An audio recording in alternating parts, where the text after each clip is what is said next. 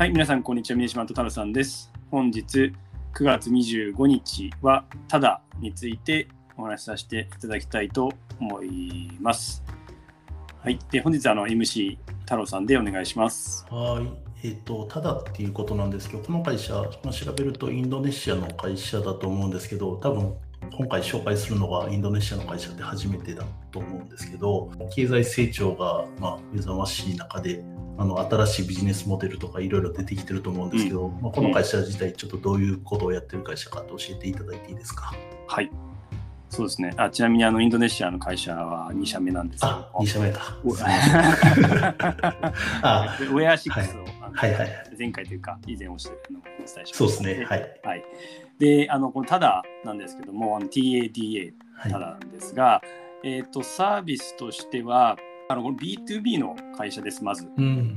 と対象となるお客さんが基本的に飲食店とか化粧品とかっていうところで、で、うんそういった会社の、まあ、既存顧客のロイヤリティをまあ維持するはい。という目的で、こうデジタルでメンバーシッププログラムを作ったりとかですね、うんえっ、とリワードとかユーザー同士の紹介とか、はい。まあ、あのそういうような仕組みを提供してます。うん。で例えばあのインドネシアにですの大きなモールにあの日本の大阪王将がはい。入ってるんですけども、はい。このただのメンバーシッププログラム使ってまして、うん。で登録するとですね、まあ、登録時にはまあ餃子が1枚あ。の無料になったりとか 続けて来店次来店した時には10%のキャッシュバックとかうん。そういったことをですね、まあ、いろんなあの飲食店や、まあ、化粧品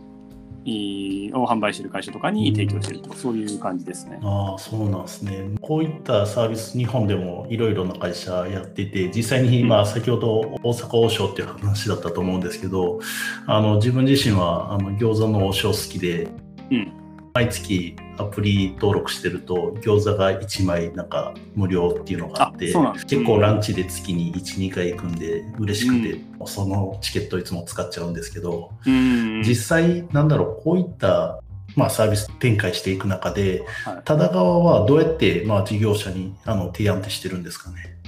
そうですね。ただはまずそのクライアント候補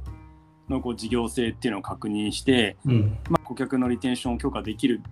まあ、領域っていうのはどんなところかっていうのはまあ特定する、まあ、いわゆるはい。コンサルティング的なことをやって、で、まあ、サブスクリプションなのかリワードなのかまたは紹介プログラムなのかっていうのはまあクライアントと一緒にこう決めていくとうん。いう形をしていてで例えばあのサブスクリプションだと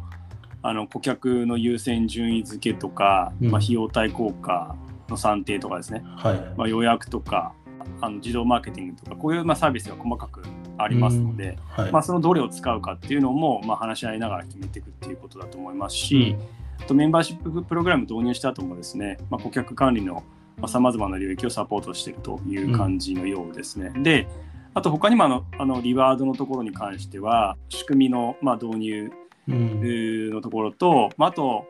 ちょっとこのそもそも今回タダを紹介しようと思ったちょっと背景をお伝えするのを忘れてたんですけども、日本のギフティがこのタダという会社に出資したといううん。ニュースがあってそれが目に留まってご紹介したんです。けど、そこで、まあ、あの e ギフトっていうのがこのリワードのプログラムの中の一部としてうん。あると、まあ、そういう形になってますね。うん。じゃあ結構この会社、まあ、あの B2B と言いながらもクライアント先がまあどうやって儲けるかみたいなところをしっかり考えてあげてコンサルティングしながらまあサービス提案してるっていうか、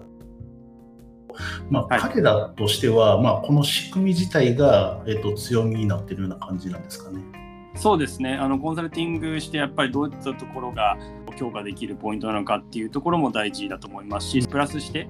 まあ、あの深層学習を活用した、うんまあ、独立独自のです、ね、アルゴリズムはい、で、まあ、最適なマーケティングソリューションを提供するというようなことなので、まあ、ちょっとアルゴリズムの優位性自体はちょっとわからないんですけども、結構顧客もインターナショナルブランドと含めているので、うんまあ、割と優位性があるっていうふうに推察できるかなというふうには思いますね。うん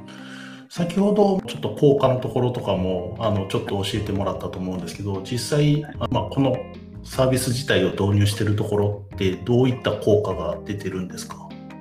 はい。えっと、そうですね。例えば、あの、また日本のあの飲食店ですけども、ココイチうんの事例が載ってました。これインドネシアのココイチだと思うんですけど、独自のそのロイヤリティプログラムをやっっていたんですね、最初、うん、そのこのタダと一緒にやる前。はい、で、まあ、あんま期待した効果が上がらなかったんで、まあ、タダと一緒にこのロイヤリティの高いお客さんが他のまあお客さんを紹介してくれるような、そういうリファラルの効果みたいのがですね、ただ使ってみたらあったみたいで、で、さらにその、まあ、リファラルのデータを活用して、まあ、マーケティングとかしたって思ったと思うんですけど、そういった結果として、50%、51%、5割以上がリピーターになってくれてるっていう効果が、あの出てるということなんで、結構なまあ比率でリピーターになってるのかなって感じです、ね、そうですね。51%って結構高いですね。まあちょっと日本でココイチって考えちゃうと51%がリピートってなんかピンとこないですけど、多分日本から来た飲食店っていうので逆にちょっとまあブランドがあったりみたいな形で、まあ、リピーターが増えてるのかなと思うんですけど、まあ、はいこの、なんだろう、えっと、会社のそもそものビジネスモデルっていうのは、サービスの導入のところで、まあ、サース的に設けるような形なんですかね。それとも、なんだろう、コンサルベースみたいな形ですか？そうですね。あの、一応そのホームページを見ると、まあ、月額固定っていうふうに書いてあるということで、うん、で一応なんか隠れた費用は発生しないみたいなことをすごい強調してまして、はい、まあどんだけそういうサービスが他にあるんだって感じはするんですけど、はいうん、ちょっとお客さんのニーズに合わせていろいろ変わると思いますけど基本的にはまあその月額固定でもしかしたらプラスアドオンであるのかもしれないですけど、うん、まあ、そこでちょっと強調してるっていうのもあって、まあ、一応その、まあ、サブスクリプションじゃないですけどそういう形、うん、月額でやってるのかなって感じはしますね。ああそうなんですね。なんかギフティの話がちょっとあったんで、はい、ギフティとかってどっちかっていいギフトとかやってて、はい、費用発生なのかなと思ってたところがあったんで、はい、まあ、この会社もちょっとトランザクションベースなのかなって思って聞いたところが、はい、あったんですけど、まあ、まあ、それは一応月額っていうことで、逆になんか明朗会計なんでいいかなと思いそうですね、すごいそこを強調してたので、うん。多分その迷路関係じゃないっていうことに対する多分嫌悪感みたいのが、うん、もしかしたらあるのかもしれないですね、背景と。そういうことですね。うんうん、今回、まあ、ギフティが出資したっていうところの話があったんですけど、まあ、ギフティ側としてはどういった狙いがあって、はい、まあ、出資したんですか、これは。そうですね。あの一つ先ほど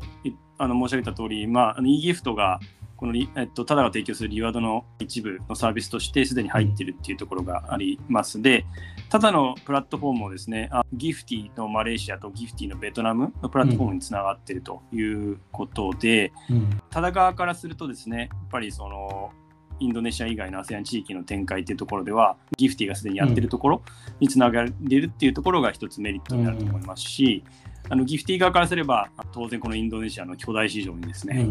リーチできるというメリットを享受できるっていうことが狙いなんじゃないかなと思います。じゃあまあお互いに新しい地域に進出しててしかもお互いが持ってる仕組みを融通しながら使えるっていうところで、まあ、提携のメリットっていうのもすごいありそうっていう話ですよね。そうですねそれぞれのシナジーがすごくあるのかなっていう感じはしてますね。うん了解です、はい、なんかすごい面白い話だなと思ったんですけど、まあ、個人的にちょっと一回なんだろう、まあ、インドネシアとかに行く機会があったらこういったサービス海外であまり使ったことないんで使ってみたいなと思いました。はい